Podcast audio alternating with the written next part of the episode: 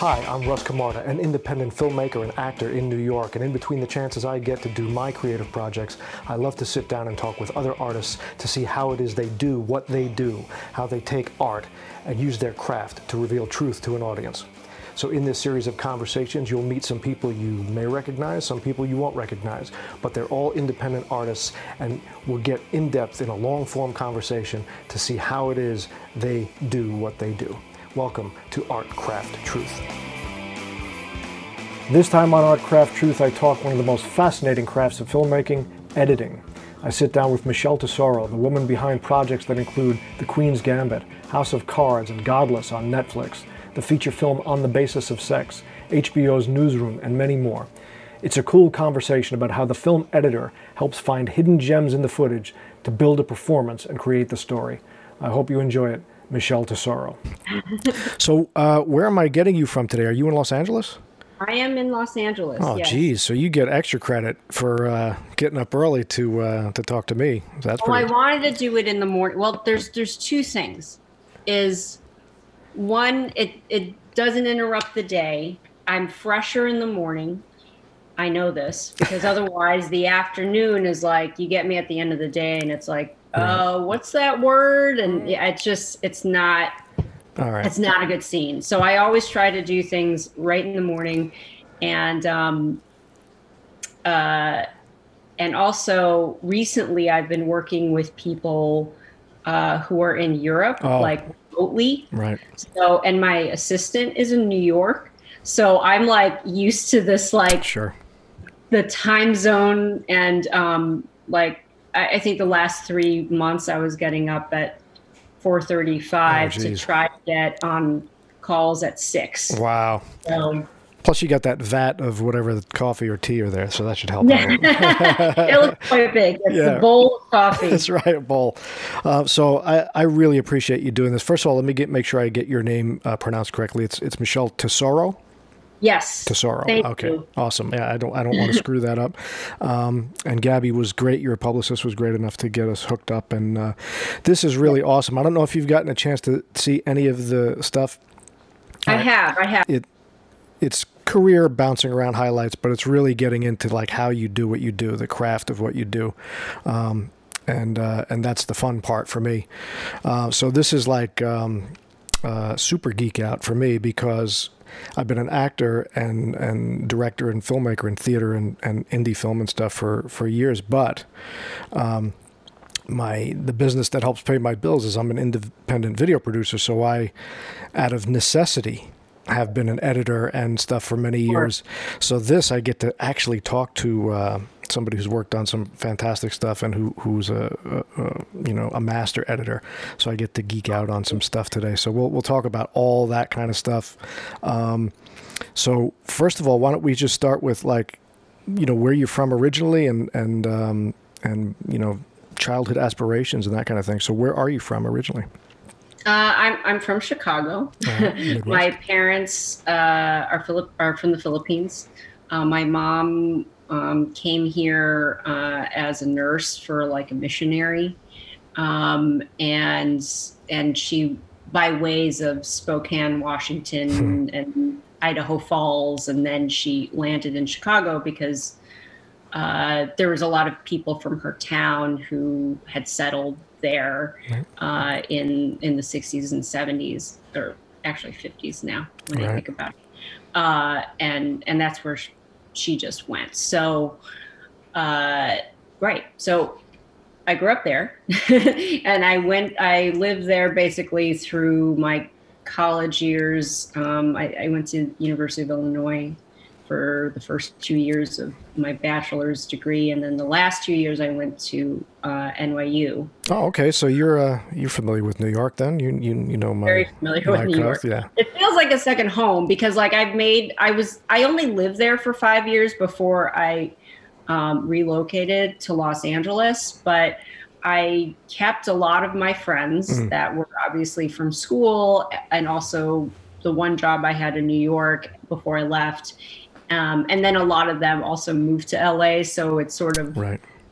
it feels the same. And then I've gone back um, when the director that I work with, Scott Frank, uh, decided he was going to relocate to New York in 2014, um, his projects, two projects after that that he did, were all posted in New York. Okay. So, All right. So, so as a kid, are is this a business you want to get into? Did you want to be in front of the camera, behind the? ca- Did you even think about this? no, yeah, I spent a lot of time in front of the television. Let's just, All right. say the TV was was the babysitter. Um, I remember watching when I was a when I was a kid. We had a Zenith, a color Zenith, and we had a black and white because I guess the story was is that I I broke the color television because I pressed something and it broke and and so instead of getting rid of the color television, it just sat there. And actually, we eventually got it fixed, but we got a black and white TV. And I remember I was watching Sesame Street, and I could have sworn I knew that Big Bird was yellow. Like, Lord, this is how much television I watched. But um, no, you know, I I didn't know that. I think I got into sort of uh, the idea of the performance entertainment stuff um, through um, my sister, who was my mom and my sister have a very artistic streak. Okay. Uh, they're they like to paint on the side. My sister's way into painting. Um, she's an engineer, um, so she also has like a scientific kind of mind. But um, in high school, she did a lot of high school theater, and I really loved that. Like I would tag Okay. along. She's ten years older than me, so I was just a baby when I was, or a baby, little kid, hanging out.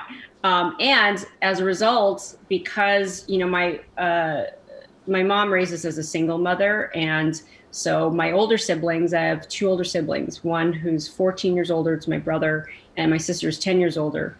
So I would tag along because they were babysitting me on their trips to the movies Right. and their trips to. So there's a lot of trips to the Biograph Theater Okay. with in you know for matinees and they would sneak me in somehow to probably movies I shouldn't have been watching and try to cover my eyes during the bloody parts and um uh, but yeah I, I would go backstage with my sister and I really liked she was on the crew and and I really liked that so when I was in high school I I beelined for for the drama club And did Uh, you? And were you immediately crew, or were you uh, I was immediately crew. immediately crew? Yeah. Cool. All right. So Yeah, because I didn't want to be. I wasn't really that interested in being on stage, so um, I was in construction crew actually, Right. and then um, and construction crew for for pre-production, and then I turned to stage crew. All right, so I- I'm, I'm going to stop you there because I like to I like to go off on tangents when I hear things a little bit.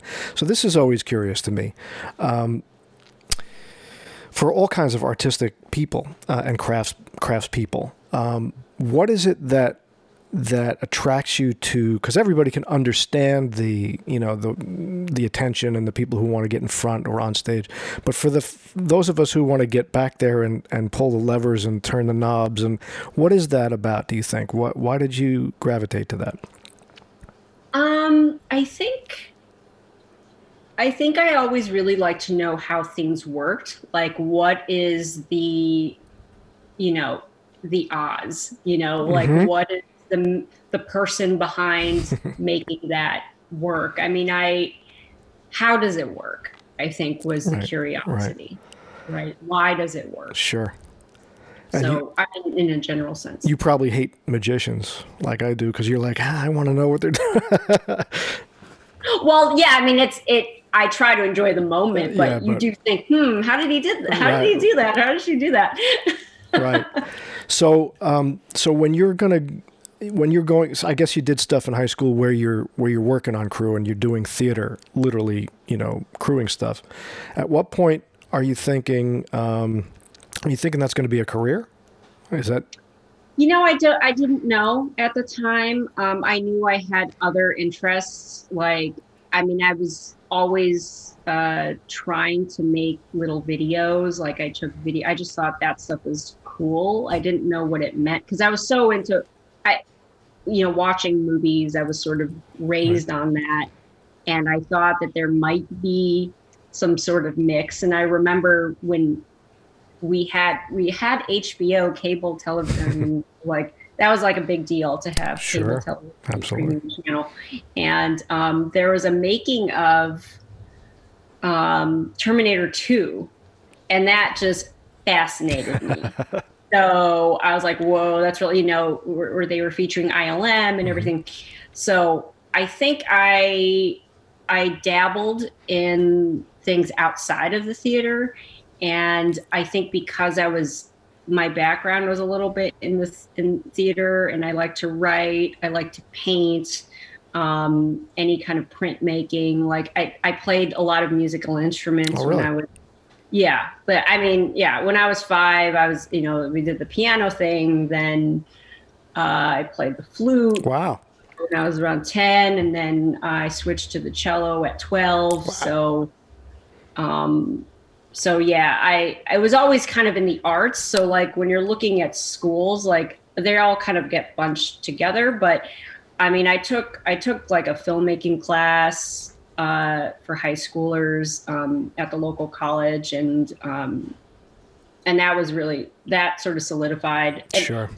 what I want to do because everybody in that class, first of all, I was the youngest person in the class, and everybody in that class were seniors going to film school the following fall. And so they really influenced me um, in terms of, oh, I could go to school for this. Right. And what would that be like? Uh, so So when you said, because we all kind of did this too, uh, if we came from this track, because everybody comes from it from different things. When you were, did you do the same things that that we did, like where you you had, you know, you were editing two VHS, you know, cutting little films together, and you know, yeah, absolutely right. Yeah, we had there was like um so actually the reason why I had access to it is because the TV video class classroom that also was a studio was adjacent to the theater backstage. Aha, there you go. So it was literally, it was physically there, and it was always open. And the teacher, who was our director at school at the in the theater, also taught the video class. That's great. So, you know, I would just go in there and yeah, we learned the tape to tape. I can't tell you what what the model deck, what the deck was, right? what the deck was, but it was tape to tape, reel to reel, and then it was um, you know, they also had like a live feed. oh, that's cool. switch it, and so that was cool. And then um, yeah, so I remember t- one of these weird videos that I made was I had taken the camera and I wrote this script about a chase and like uh, there was like a gunman and and all that and I got in trouble for it actually because um, part of the film went outside and you know we we chase I can't remember but there was a chase and there was I wanted the shot where it was the camera and I had a starter pistol oh. don't ask me why I had a starter pistol Yeah. but I just I was like, oh, can I just use this as a prop? And we used it as a prop, and the the shot was like like this, like camera at, and oh my god, the CPD, you know, Chicago PD came by, and like I got totally in trouble. They brought me into the office and were asking me why, like, where did I get this, and which I couldn't tell on my theater teacher because that's where I got it from. Right. but um but they're like why are you making a movie about guns? You shouldn't be ma-" yeah. So but So- anyway I, I like had put that together. There was another thing where i was like intercutting running chasing footage with army of darkness footage. Like using like vhs cameras because i was just fooling around you know like oh this works if i connect this out to this in right, like right, right, right. So, so first of all, that you're that that's how you know when you're an artist when the cops get involved. You know, you've once you've broken the first you've broken the first law, you're on the guerrilla track to uh, to being an artist. But the, so, what was the um, what was the thing that you think right like that's the early seeds of it? We're going to get into as you learn the craft, but what is it about the assembly of the story that you think there was like the turn on for you? Was it was it just seeing it come in all these pieces come together like you saw cameron's behind the scenes thing like what was that was a part of it I mean, that was a part of it too. But even before I saw that, I was like making mixtapes and I was making, you know, I mean, remember those like tape. That's you know, I right. had, I was actually, that was the first thing that I had to, I had my mom was going to match me if I raised through allowance money and various other things. This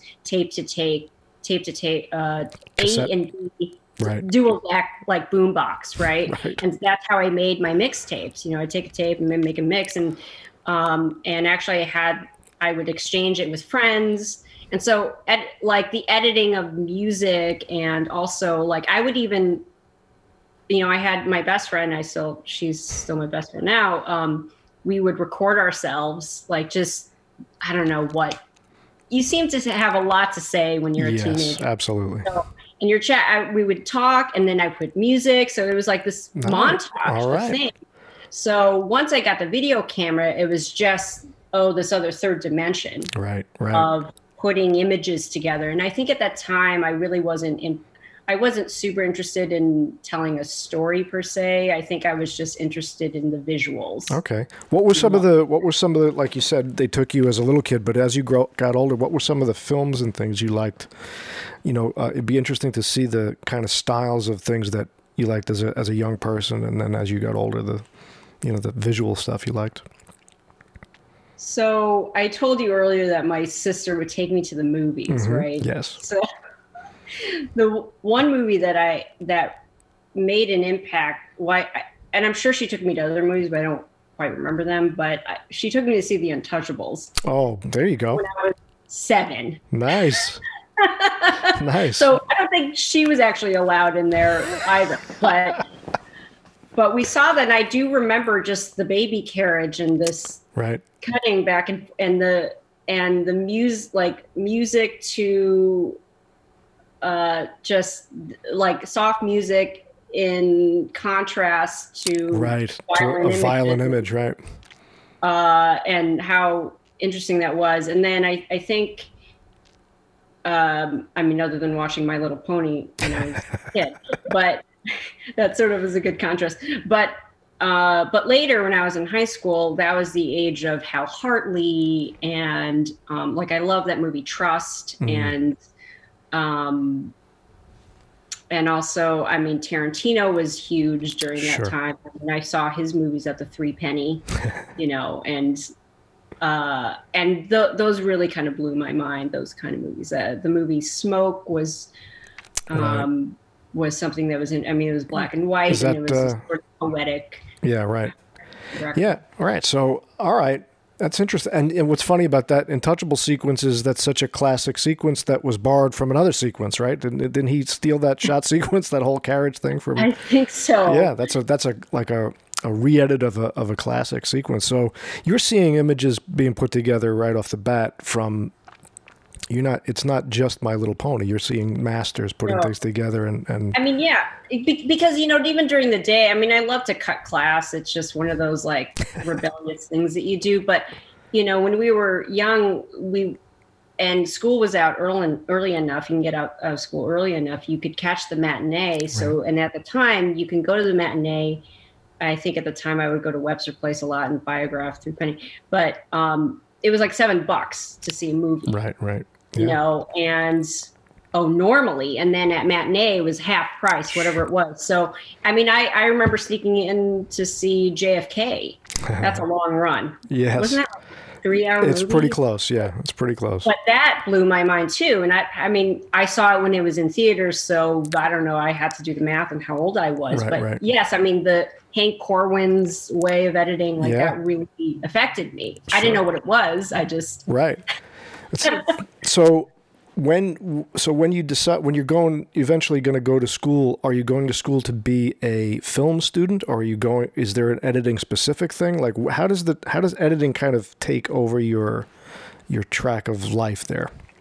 So, I mean, I guess I was more conscious conscious of of the craft um, that I was going to choose. I didn't initially um, want to be an editor. Um, I think I went into it wanting to get into camera.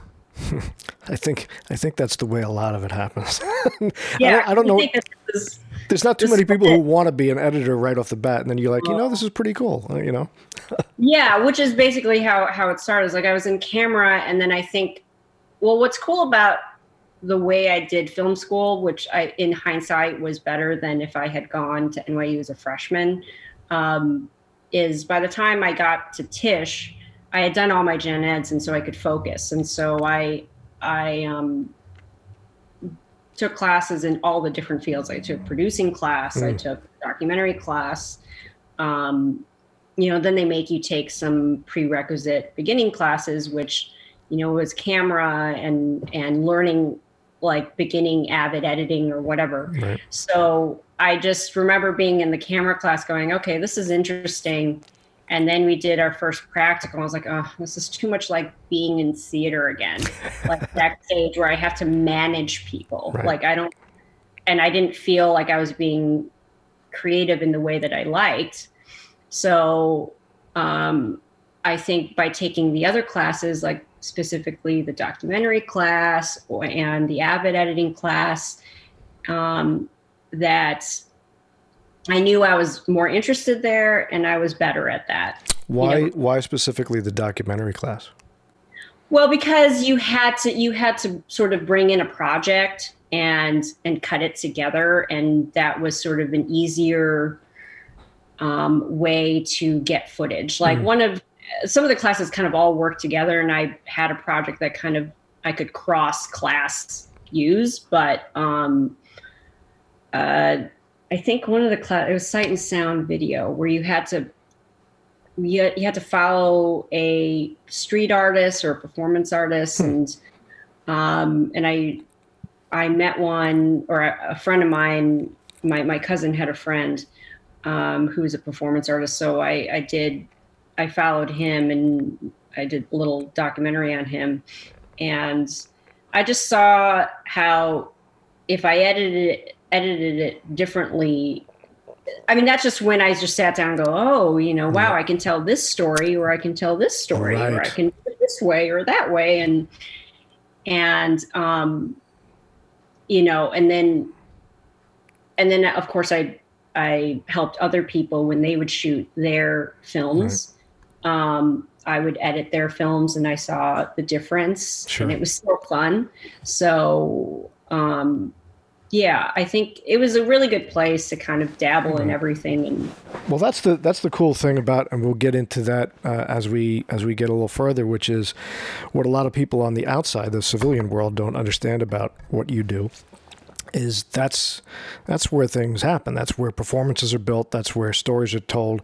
And like you said, with a documentary, because there's so much sort of uh, organic uh, raw footage, you can kind of take the narrative any way you want, where a narrative film might have a little more, as a script and has a little structure, but still the same thing applies where the story goes where you decide to take it, the pace and how you cut it. So that's, it's really fascinating that documentary was the kind of the entry point there. Now you, you're a little younger than me, but you're still on the straddle line of the analog digital world. When you started to learn editing, did, were they doing Moviola and all that stuff, or did you have to learn that kind of film splicing? I did. Um, you know, yeah, it's really unfortunate because I hear now that they got rid of all their their Steenbeck beds and stuff. Really? I, like, I wish they would not have, just because there's no other place. Right. That you can really do that, yeah. and it's, it's sort of like the base of basis of all film language comes from like when they say frames and when yes. they say you know just to understand right. where that all comes from but yeah um my the first couple of classes you know it was all 16 millimeter um you had to get it developed and i mean i shot you know i, I cut with uh, work print and everything um we were I, I wasn't on a moviola i was on a steenbeck hmm. Um, did you like? Think, did you like that? Did you like the manual oh, kind of? Yeah, yeah, I loved it. I loved it. It was just so neat to just be cutting these little things and you see the thing and like and if you wanted to have an effect like how you would have to try to physically create the effect right across dissolve uh you know or something you know was, was yeah physical. like a dissolve or if you wanted to fade to black oh i need the piece of black or if you like i think one time you know fun with wax pencils where you're like coloring things in and trying to be creative that way. I, I mean, and I did a lot of like in camera stuff too, like where I was like, okay, I know that I want to shoot this. How do I go back and shoot over it so I can create a split screen? like, Ah, right. it was just a lot of fun because sometimes, you know, having the limitation creates more opportunities for creativity. Sure, and and I've had this discussion with with other uh, with filmmakers and, and photographers and actors and other folks on this podcast where there's um like my taste is I like to be aware of the lens. I like to I like to be aware of the flaws.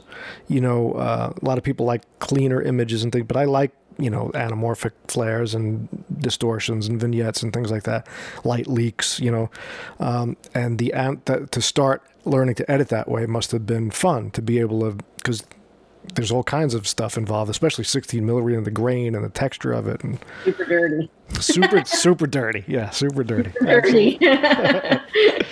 So when does uh, so you so you start with the Avid, I guess, right? Is that the first nonlinear kind of thing they put you on?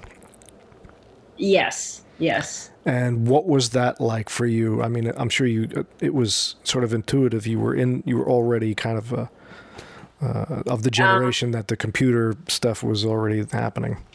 Not really. I mean, I, well, yes and no. Okay. Um, I mean, I think you know, Avid and any any tool of that nature is a language. Yeah. So, because and I think at the time I actually was learning both Avid and Final Cut Pro because they both were out, and I had taken a um, an After Effects class that they were using After Effects and Final Cut Pro. So I was learning all these different things. So, um, but you know, I didn't grow up with a house with a house that had a computer in it. Right. So my uh, my language was had only been maybe my proficiency was only maybe about three years, two years old.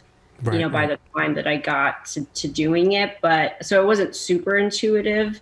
But I think because it was a new language anyway, I took it all in as it was. So, which is how you have to learn a language. You can't impress on it.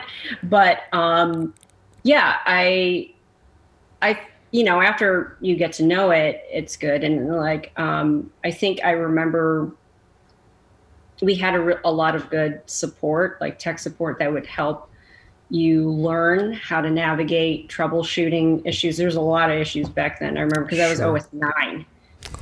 If anyone remembers that, OS nine, and they hadn't moved to OS ten yet. It was just OS nine, and so um, yeah. And I think at NYU at the time they only had three media composers. Everything else was like Avid Express, which was their like a prosumer Right. version. Yeah. Right. Right. Right. Um, so that was a little bit different, but I think um, And you had to, Yeah. you got a real crash course at that time because it was ingesting all different kinds of media and choking on it and and trying to understand different, you know, different tapes, different tape stocks, different codecs. You know, it was all nuts.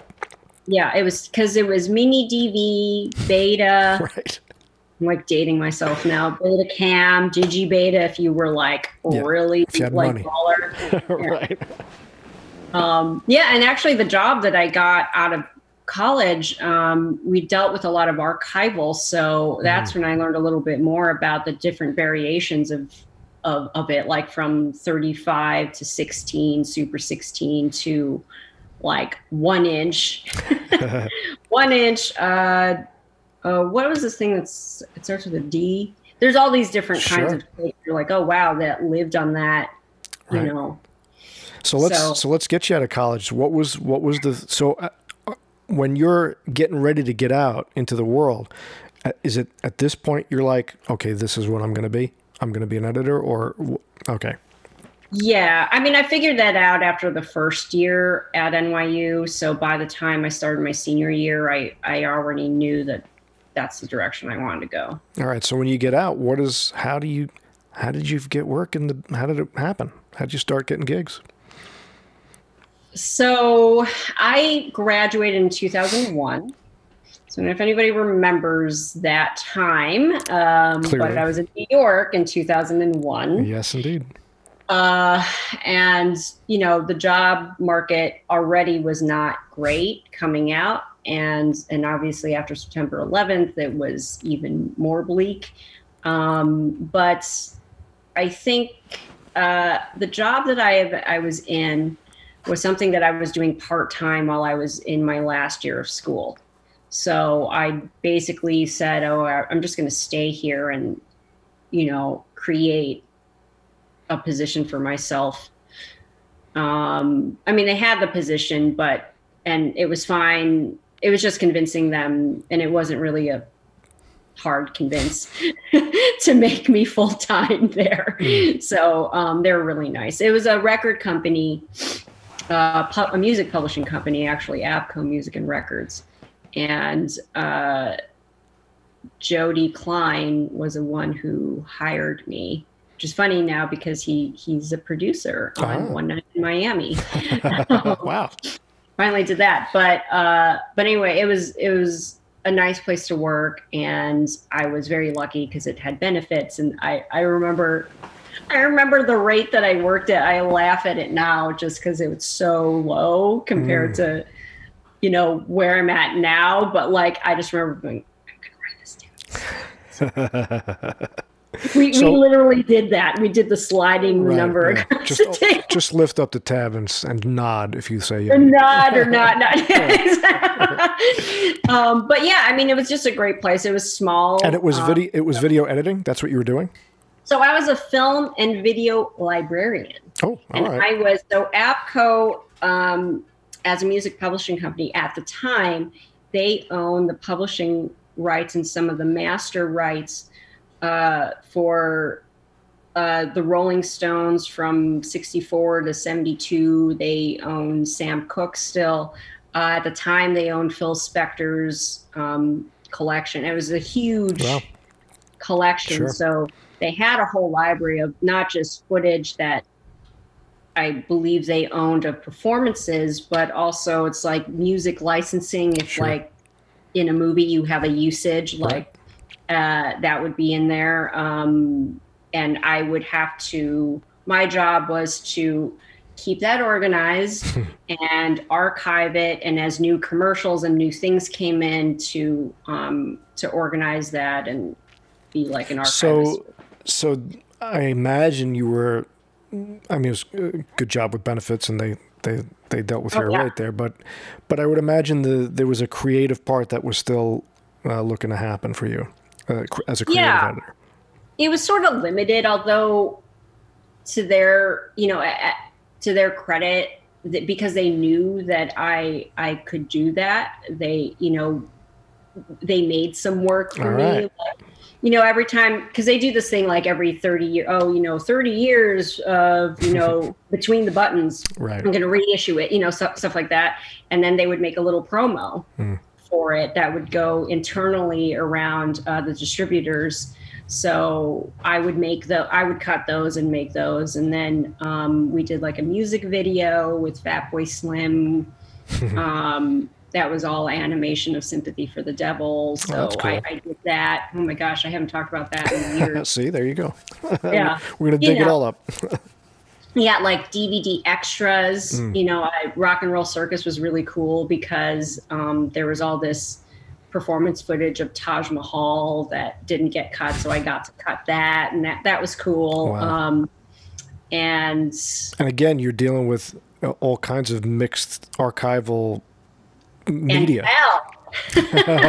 like not just different kinds of media, but different speeds and sure yeah with an emphasis on music there was always this emphasis on music so right. so yeah i mean i i had that there and i think at the same time i was doing little projects with my college friends you know because it wasn't it wasn't the type of job that i was working 12 hours a sure. day right. like a normal 10 to 6 right now at what point do you become are you are do you ever kind of get your own kind of shingle on the side where you're hanging out a you know this is my you know I, will at an hourly rate I'm I'm this editor and you're kind of doing freelance things? Or did you always kind of hook into um, a, an, a bigger establishment type gig? You know when does when does it become where you're you're you're you're getting editing jobs where it's a it's a oh well I moved I Ah, moved to LA. there you go. I moved to LA and I went back down as an assistant, and and all the, um,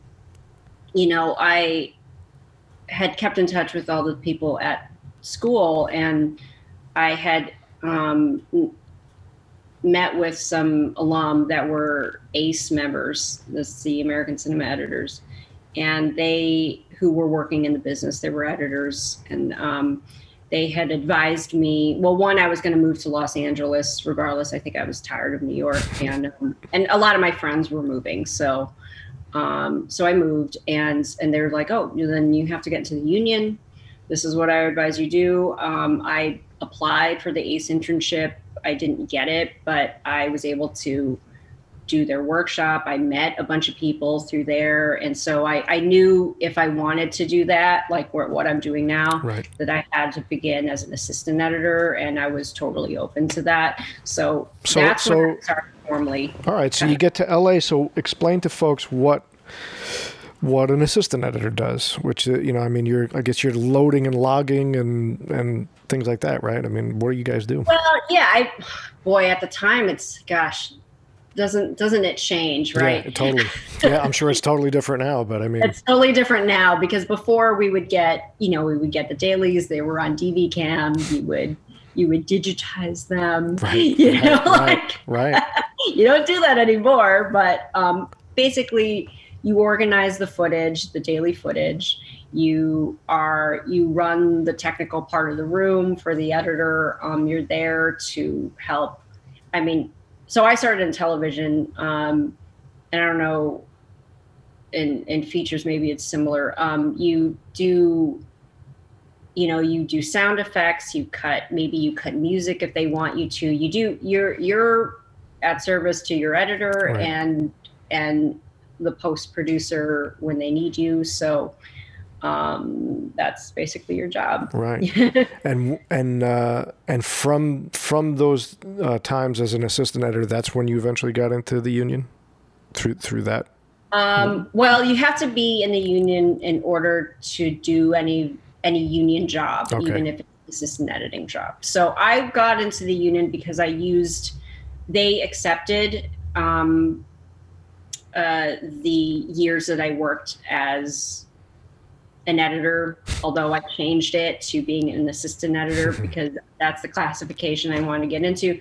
Uh, the years that I worked at ABKCO. Okay.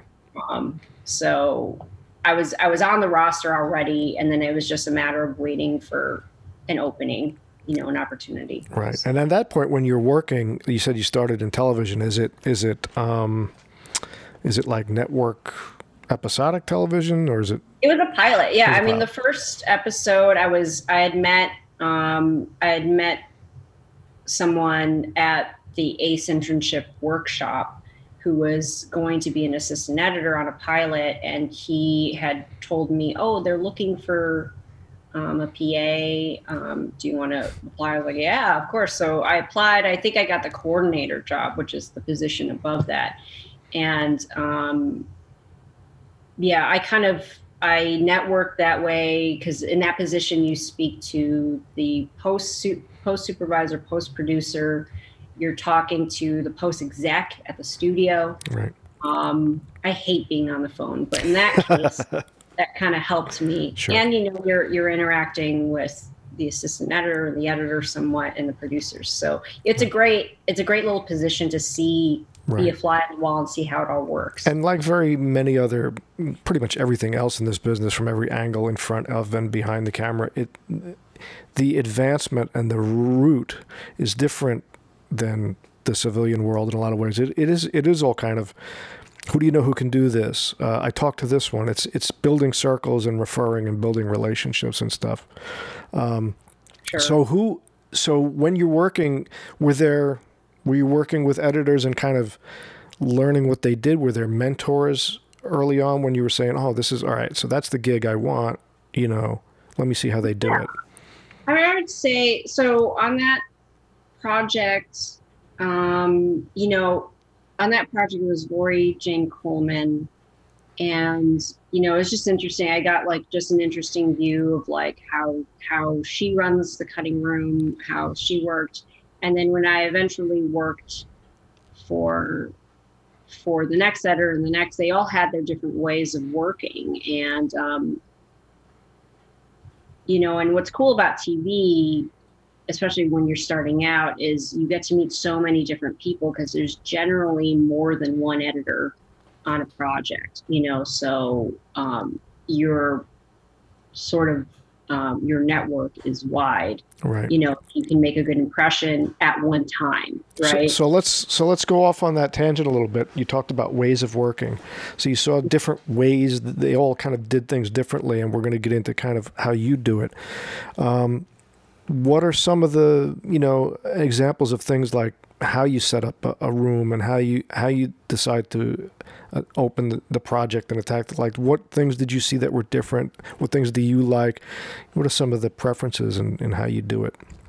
Well, I remember this one editor I worked with, um, Peter Frank, um, who I loved working for him. He was so cool.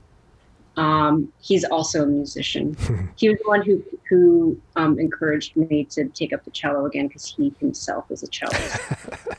so, uh, but you know, he worked a normal day uh, and he was really fast because he kind of already knew how the thing was going to come together. And a lot of that was just thinking in your head, how's it supposed to come together? Mm. And then also, because, you know, uh, the other thing assistants do is at the time you're cutting all the previously ons, you know, at that. Oh, okay. I got you. Right. The two. The recap, two, the little recap. One minute recap. Right. Yeah. One minute recap. So, which is a great way to like learn to cut. And I remember he would tell me, and I still use this to this day, is, you know, how what does it sound like?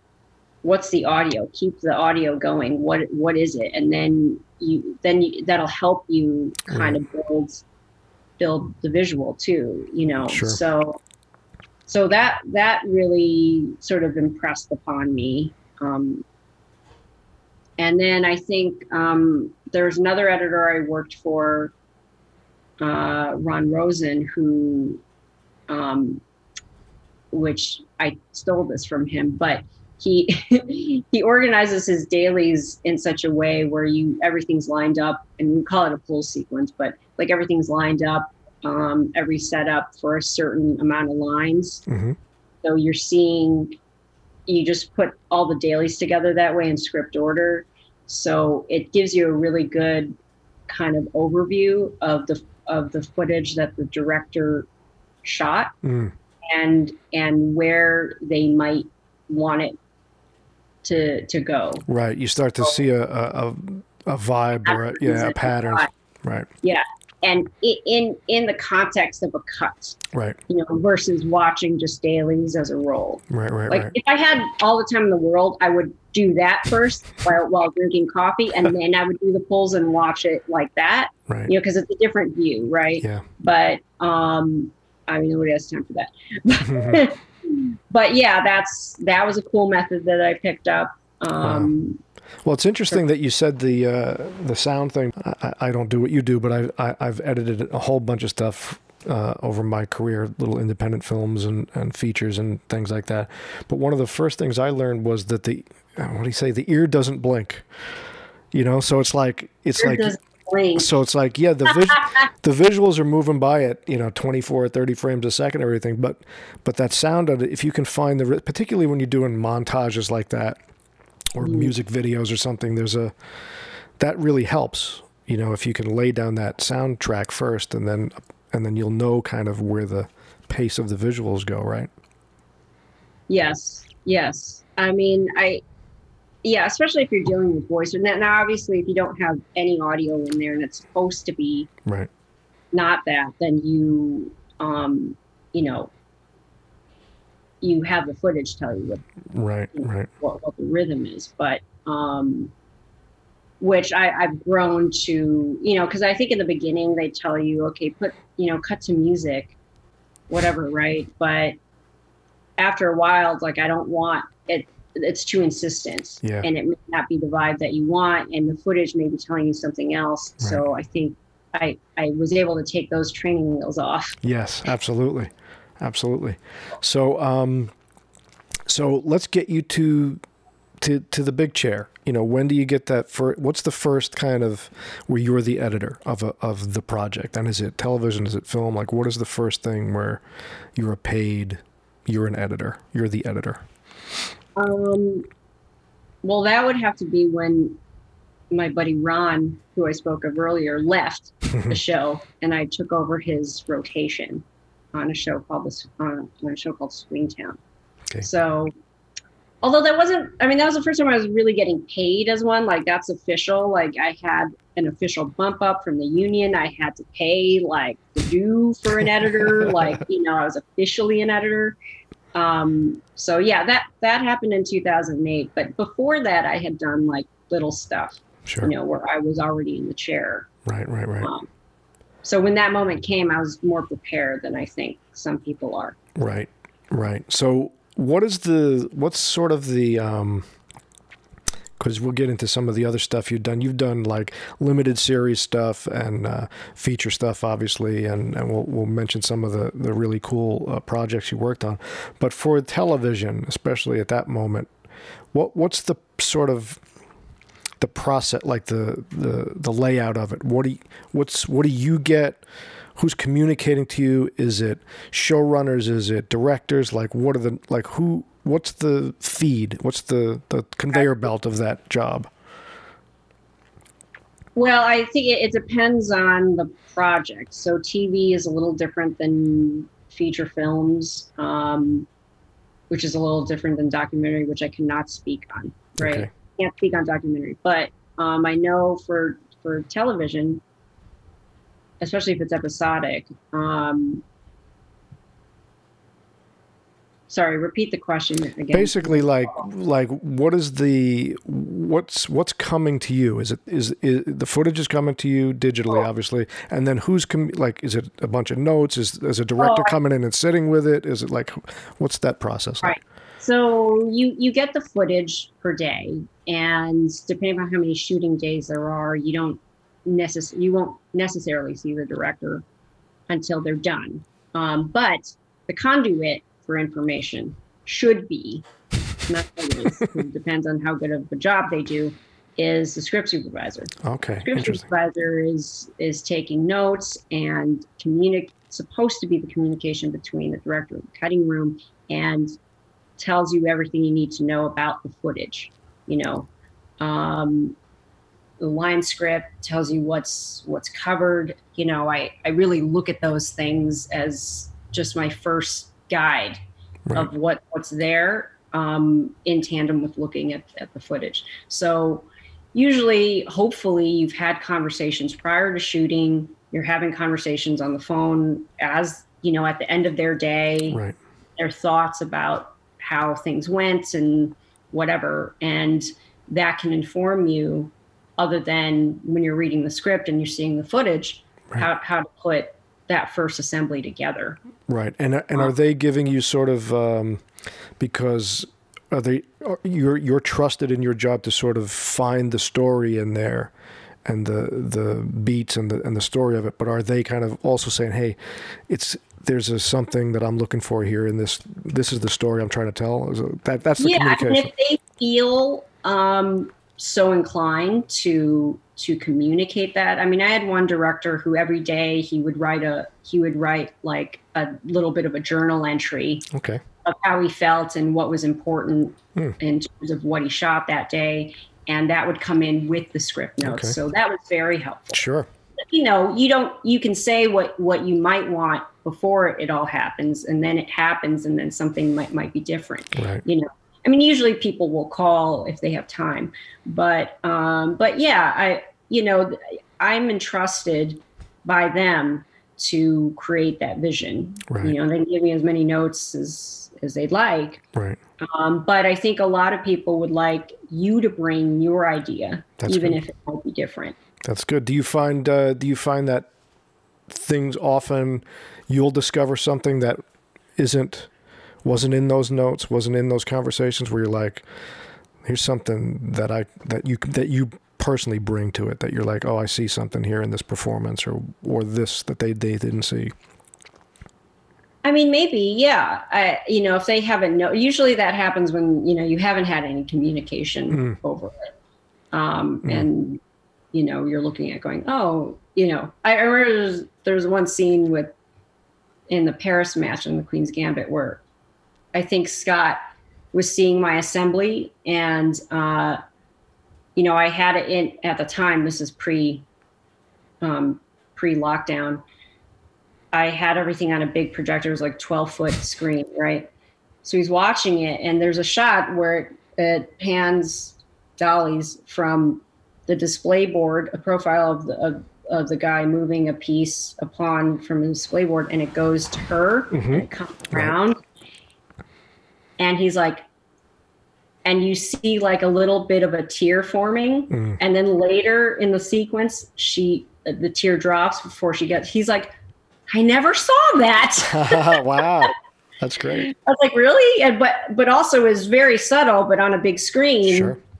You know. And obviously, when he's looking at the screens are a lot smaller in Right. Video Village. They're not as they're not a big, even like a forty-five, you know, a forty-two inch television screen. Right, and that's the thing about uh, about the medium of film in general too. Is you know a performance can be happening five feet from you, and you know just like I said, the ear doesn't, the camera doesn't blink either. So, you know, Right. y- you could miss it literally could- sitting there as a human being, and the camera's going to get it. So all those little things that actors do are are just absorbed by that. I mean, you want to try to find little things that they may not, you know, know about. I mean, they're not always going to be there. Like for maybe they've sent a B camera or a second unit crew out to Mm. shoot textured shots or Right. just establishings, and and they never see that footage Sure. until it's in dailies or something.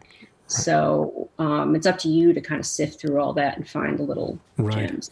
What was your uh, what's the first um, big feature th- that you got? It wasn't the the the uh, Ruth Bader Ginsburg one, right? What's the what's the first like feature film where it's intense for you know months at a time and you've got a huge project? I mean, I thought that was well, that has been the bigger one. I mean, they've all kind of been small, the movies that I've done, so of the same size. Right. Um, they've all been different in terms of their difficulty. Yeah. probably the first one I did, which was Revenge of the Green Dragons, was probably the most difficult. Why is that? Yeah. I mean, the footage was it. I mean, it was a lot of action. Mm. It the script um, got written then rewritten during Mm. shooting, which is always an issue once you come out of it, because then you have to figure out well, how does this go together? Um, I think that was the biggest problem with that one, and plus, it was my first movie. So it was always really hard because I was just still forming my methodology and the way I do things and and knowing what to worry about, what not to worry about, how to, you know, just general how to manage your room. I mean, I, you know, I didn't I didn't know any of that stuff. like I was just learning it. I was Sure. basically learning it. So that was very stressful. Right. Um, and then like, you know, the second movie was a little bit better. That was Shot Caller. Um, I think I had a handle on on at least my cutting abilities at that time. Um, I still, however, was learning how to how to be a department head. Mm. And then I think once I did Godless, that pushed me into being like a department head. Great show, by the way. Well, Uh, thank you. That was a great. I love that. That was the um, what's his name? Jeff Daniels and uh, Yeah, in the West with the with the women in the tent. It was great. It was a Yes. cool show. Very cool show. Um, Yeah. So, but that really taught me how to how to manage, you know, a, a team and manage myself. And I was already very confident in my cutting at that point. And then, so when I did the on the basis of sex, it was like, especially after cutting nine hours of Godless or whatever, it was, right was long. it was just Right. a lot easier for me, you know. So how just off on a side road here, how are because we talked about networking before, how are the jobs coming to you? Like are are you developing at this point sort of this reputation when you're doing these things where they're like, I need because you know, when you're looking for a cinematographer, there's a a style or there's a relationship they have with directors. Are you do editors have that same thing where it's like I got to work with her, or is it just okay? So how is that? I mean, that- I think that I mean it's the reverse. They're looking for there. You either have a relationship existing already, and that's how you're getting your jobs because you've worked with someone before, and they want they know you, they like, they think you're the right person for the project, or at least they the relationship itself is strong enough. Um, um, or you know if if it's a new relationship they're looking at your body of work or who you've worked with um, and and trying to match it with their own style right? you know what what they want it to be Gotcha. so And in something like uh, like a Godless, that was a limited series. Was that? Did they do that like an episodic, where there's different directors for every episode, or is it one director the whole way through? no that was that was a one director the whole way Okay. that was scott um, and i was one director and a one editor so that was me all the way too Okay, one one editor one dp i mean we basically shot, shot a it like movie. yeah, one movie. yeah right. one long lawrence of And you're and I imagine you're in L.A. and they're and they're wherever they are, right? Where they shoot that thing, No, so they they shot that all in New Mexico, right? uh, around in and around Santa Fe, and and because that was after Scott had moved to New York, they and New York had started offering this post production tax credit. Mm. Post was all in New York, Oh, so okay. I I was the only LA no. Me, the sound editor, the music editor were the LA people, Mm. and we, we relocated to New York for that. And then the assistant editors, the post staff, Wow, they were all New York. wow. Um, Go where so the go where the tax credit is. go where the money is. Yeah, people do. that's right. That's what people do. But yeah, so we were we were there, and that that was quite a ride. And um, um, yeah, I was on that for a year. So it's it's very similar to what we did on the Queen's Gambit. Right, and Like uh, that kind of laid the groundwork for how we did the Queen's Gambit. Right, right. Uh, yeah, because it's similar. A similar. That was another thir- ten or nine or ten episode. Six, well, seven, Was it seven? six to seven. Yeah. Another great show. Awesome job on that, by the way. That was that was another very very cool surprise. That was one of those little gems that came out of nowhere. That was that was neat. We'll talk about that in a minute. But you also did. Um, I'm trying to think of all the other cool TV shows that I that I liked. The stuff that you did. Godless was one. Did I see you did? Oh, didn't you do? Uh, um, Kevin Spacey and uh, what the fuck? Oh, House of Cards. Yeah, Hou- that was House that of was- Cards, right? first season. I did the first season of House Right. of Cards. That was cool. That was very interesting. I remember when, like, uh, me and my one of my mentors, Sidney Wolinsky, was we were we both had interviewed for the job, and and he, I remember he said to me, "Well, what is this going to be? This is going to be on the web? Are we going to be up for webbies? Like, what is this? like he didn't really get it. I was like, no, no, this is like because you know, at the time that Right. was not Yeah, Netflix So- was that was a whole new world a whole new run. I was like, no, dude, this is going to be big, Sidney. We got to be a part of this. And he was like, all right, you know, kind of reluctantly. That's so cool. Um, so and and on the basis of sex, how, was that an HBO thing? I don't remember. no, it was um, folk. It was focus and Focus. Okay. Focus. It was it was a movie movie, and um, And how did that come into your life? So the director for that film, um, I knew two people on the film. The director, Mimi Leder, who I worked with a while back on um, on Luck. Mm. We did her. I did her episodes on Luck, and um, well, she did one that aired and one that didn't air. I knew her, and she reached out to me to do it. And then I also knew one of the producers, Jonathan King, Mm. who at the time was at Participant. So, um, so yeah, that's how I got. And it. how does and how does that relationship work on a feature? Is the director like in other words, you the for everybody on the outside, we always get the stories of Thelma and Marty Scorsese and like this. How what is that relationship like for you on a on a feature film with a director? I mean, it's it's very similar. I mean, I would say like Scott and I have a very um, strong relationship. I mean, Mimi and I were trying to reunite at that point um, on a movie, so she was familiar with me, but we hadn't worked together in like a handful of years. So, but it was still familiar, Right. and um, you know, it, it was good. We had a we had a really good relationship. And is there a, a language, like a story language that a shorthand you develop where it's like, look, I'm, I need this to be this, or, or like, or you're just delivering things and they, and they get it right away. Like, how does that interaction work with a? Yeah, I mean, it's it was very similar. I mean, she used to even when we were luck, if she had a problem or she she was worried about something, she would call and say, "Hey, you know, I don't know, can you put this together and just see if it's still if if it still works or something?" And and I mean, we're very open. It was very open communication, and and she, you know, I I typically like to send if the directors are open to it, I like to send them um, footage cut as as they're shooting so they can see Mm. how they're coming together. Am I going in the right direction? Plus, it alle- alleviates some stress um, on my part Right. to it, it alleviates their stress of knowing okay this is i've seen now cut footage Right. So is you said you like to do is that is that unusual? Is that not a usual? not lot of people do it just depends on the relationship and what the director wants sometimes the directors don't want to see Hmm. anything until they're done they want to focus you know um, or it doesn't help them or they'd rather see everything all together Hmm. you know it just it's uh it depends on their methods Right. Interesting.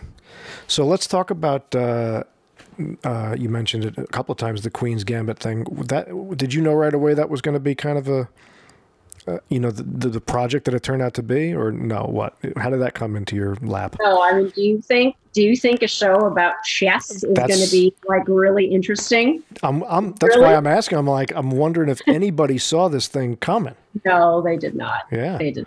No, I mean, I think I think after you read the book, which Scott, you know, was already familiar with the material Right. um, of the book, the book is very makes it feel like it can be cinematic. You know, you're imagining being in her head. You're you're you're kind of navigating the language of the of the chess and Right. the right. chess world and you're like oh i can understand it and because because the thread of it is the drama Right. in it. You- so it's not necessarily that you know the Ruy Lopez or you know or any of the different moves Right. but you but by way of context you kind of understand why something's important to somebody or or or, or something. So um yeah nobody thought that that was going to be anything. And as far as the actual structure of that thing, um, how much of what you did, how much of what you brought to that became that sort of thing? You know, the like you said, a lot of it comes out of her head, and it's this these. It's it's an interesting edit. Is that all kind of laid out for you? Is that written out in the script that way, or are you bringing ideas where it's like, you know what we could do here to get the effect you're looking for? We could do this or that. Like, what is your I mean, it's a little bit of everything. Okay. You know, there were some things that were prescribed in the script, and um, certain ideas, uh, like the ceiling chess, that were already kind of baked into the story that was in Walter Tevis's novel. Um, you know, things like the split screen sequence, or um, or the way I may have cut the display board during the during the Paris match. These are all things that that came out of me in post. right? So the answer is it's a little bit of everything, right? Because Scott's writing something, then he's going to his chess consultants and Garry Kasparov and and and Bill and, and Bruce um, Pandolfini, and and they're telling a story with the type of chess that they're saying Right. they should be playing for the scene Right. and then and then Meizler is telling the story of how they're going to shoot it, you know, and then I'll come in at, at the end with yet another layer of an idea. Do you play chess? No. So, all right. So, because that there's, I mean, there's th- some of the more intense dramatic narratives of that are there's no dialogue. It's all it's the action of the of the interaction of the chess match. You got to kind of know what, what the hell's going on. I would imagine, right? Like I mean, I know what's going on just to get the pace of the of the thing. Yeah, but you just have the feeling of what you know.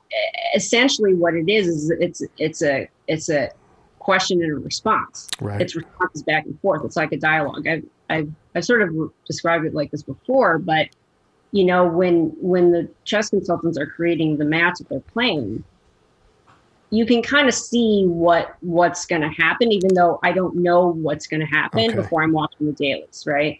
But they're already baked into the dailies. So when I'm seeing it, and I, I, I know that at a certain point, based on the script and just by the way the, by the way it feels like I know how I don't play chess, but I know how the pieces move. Right. I don't know how to master it, but I know the general idea, Right. right? And the general rules. So you can tell on a board when somebody's gained an up, up the upper hand. So it's just sort of um, highlighting that in a way, showing reactions to that, Right. and all I can say is that you sort of feel it, and you then you enhance it when you have material. Is there is there a particular um, type of edit that that juices you up more than anything else? Like you said, the the the dragons one, the green dragons one, was an action piece, and then this is this is a whole different kind of cerebral, but it's got like, are there?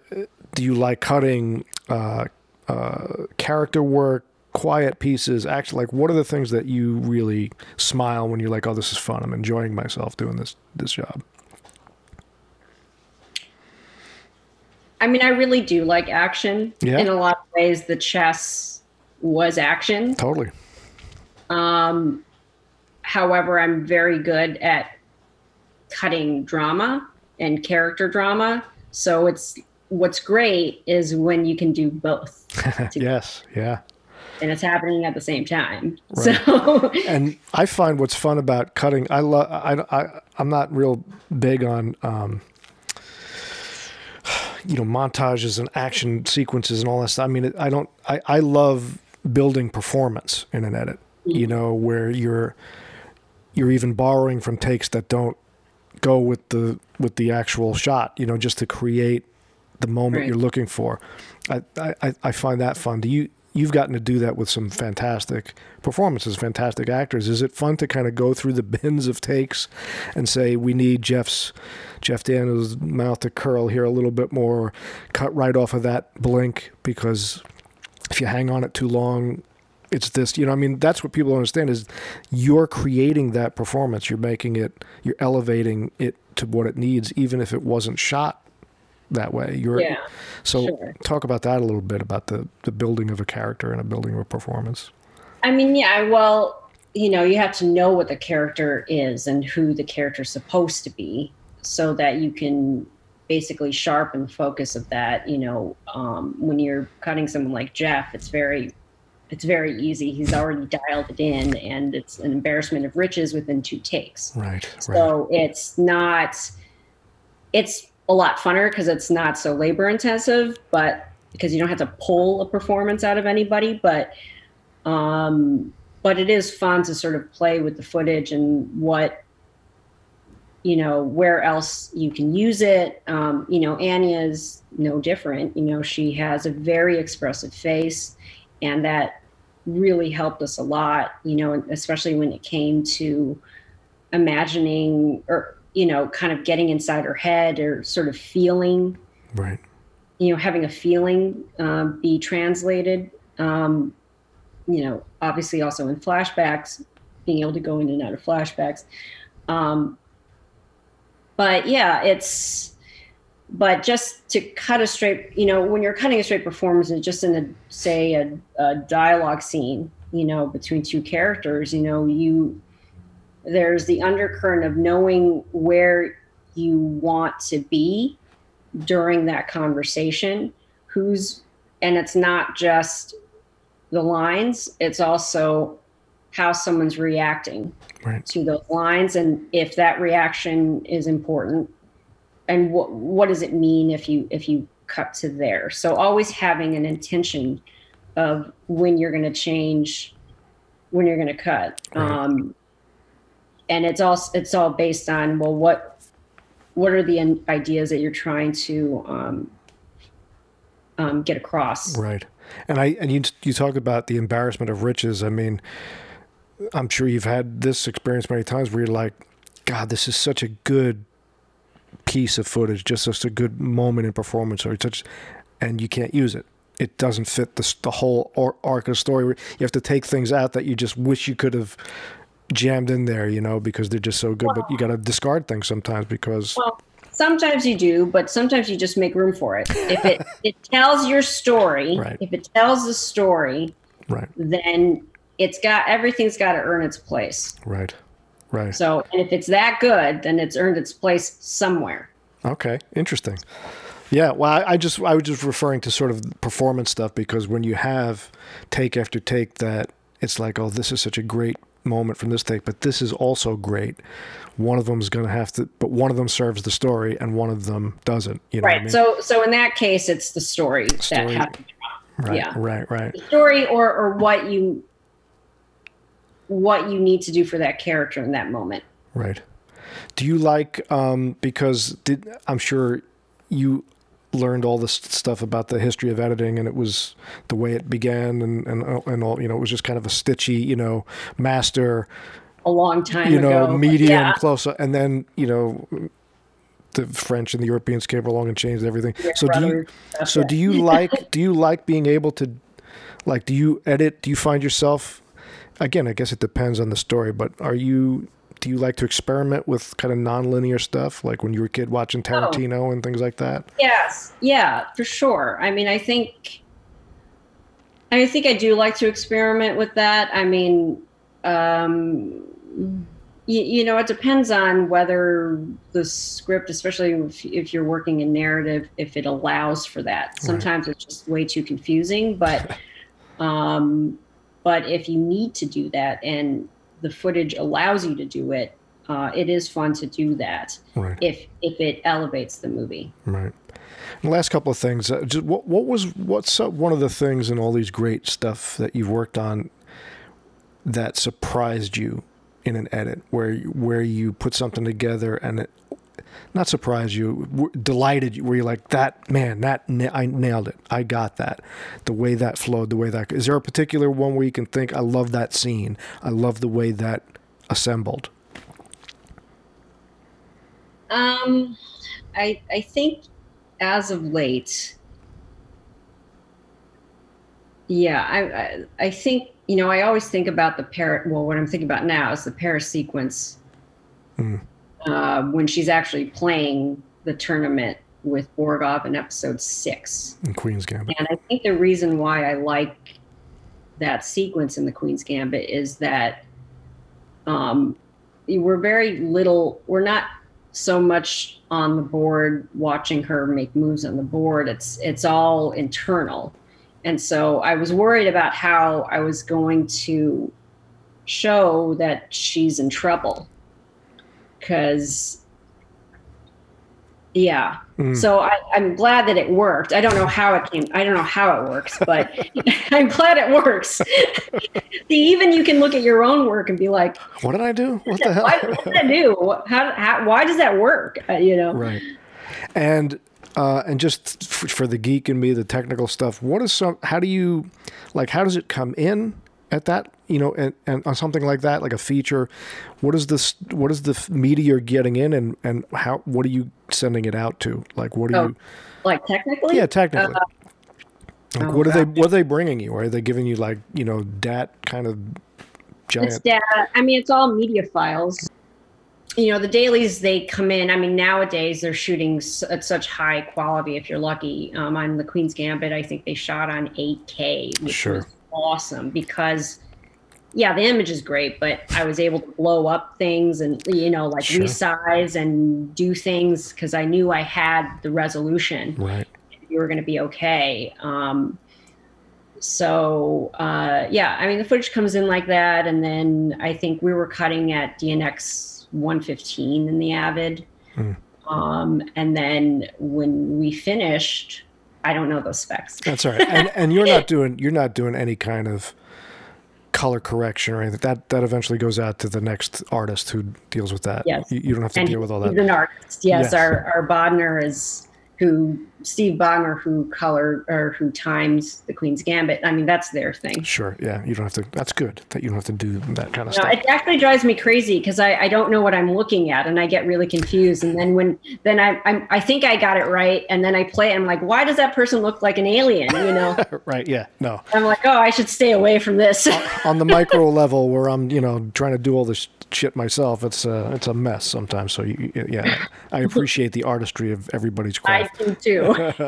All right. So what's uh, what's coming up? Anything fun uh, on the horizon? I mean, this pandemic is kind of nuts, but uh, do you still get to, to, to work a little bit, or, or what? It's really kind of screwed up. Yeah, I'm doing a little recutting, um, which is fun just to see. Um, it's from a problem-solving standpoint. You know, it's it's a challenge. Um, it's nice to have like I, I'm very kind of non-committal. I think that that has to do with the fact that I'm I'm also exhausted. Mm. You know, from um, just yeah the aftermath of of the year Sure.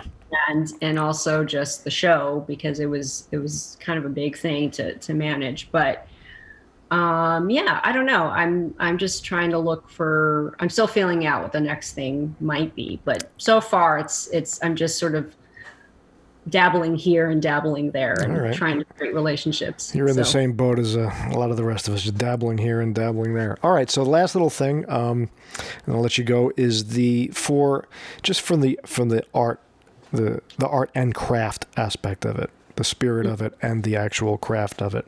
For someone who is uh, an aspiring editor or who is you know, beginning to work on narrative documentary media where they're actually getting in there and, and knocking it out. What's the advice? What's the things they should keep in mind as they're doing that craft? What are the what are the advice you have for the editor? I would say um, make your tool an extension of your brain Hmm. as fast as you can. You know, you don't want to have to think about how you're using the tool um, in order to create because the distance between here and here should be as fast as your brain, right? Right. So the only way you do that is if you really can know your master your tool in a way that it's second nature and you're not thinking about it. Um, and the second thing I, I would say is, you know, look at other mediums, look at look at art, look at um, listen to different music, listen to um, you know, watch different kinds of movies, and maybe don't watch stuff. Maybe go to a video installation when they're open. That's the biggest thing I miss actually is not being able to go to a museum. But you know, like just seeing something completely different from the medium that you are used to working in. Hmm. Um, and if you can practice in a different medium, um, that also helps your brain just to think about things in a different way so that when you come back to what you're familiar with, you have a different, you have this other thing Right. that has affected you that can affect this, your way of doing things. So are you still playing the cello then? Oh gosh, I feel really guilty because I've I put it down for like it must be like three years now, just because I've I haven't found the time, but I need to get back to it because it did it does help me think about rhythm differently Right. and and however challenging it was, um, you know that that help that helps me a lot. So. Right. Yeah, I got to get back to. it. I'm looking at it right now. It's like in the case. Really.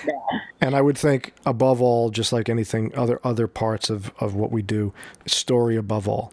So it, you know the technique and the and the flash and the things you want to try are fun, but if it doesn't serve the story, it's Yeah, don't stop reading books. right, right, You can create the movie in your mind. right. That's awesome. I love that button. Where to finish it? Create the movie in your mind. Michelle, thank you so much for uh, giving me all this time. Um, I I bow to your craft. I, I do it. I do it when I have to, and I do it to pay the bills on on other little commercial projects and stuff. But at your level, it's a master craft, and uh, and I, I certainly appreciate everything and all the time you gave me. Thanks so much. Oh, great. Thank you. Thank you. It was great to meet you and talk to you. Awesome.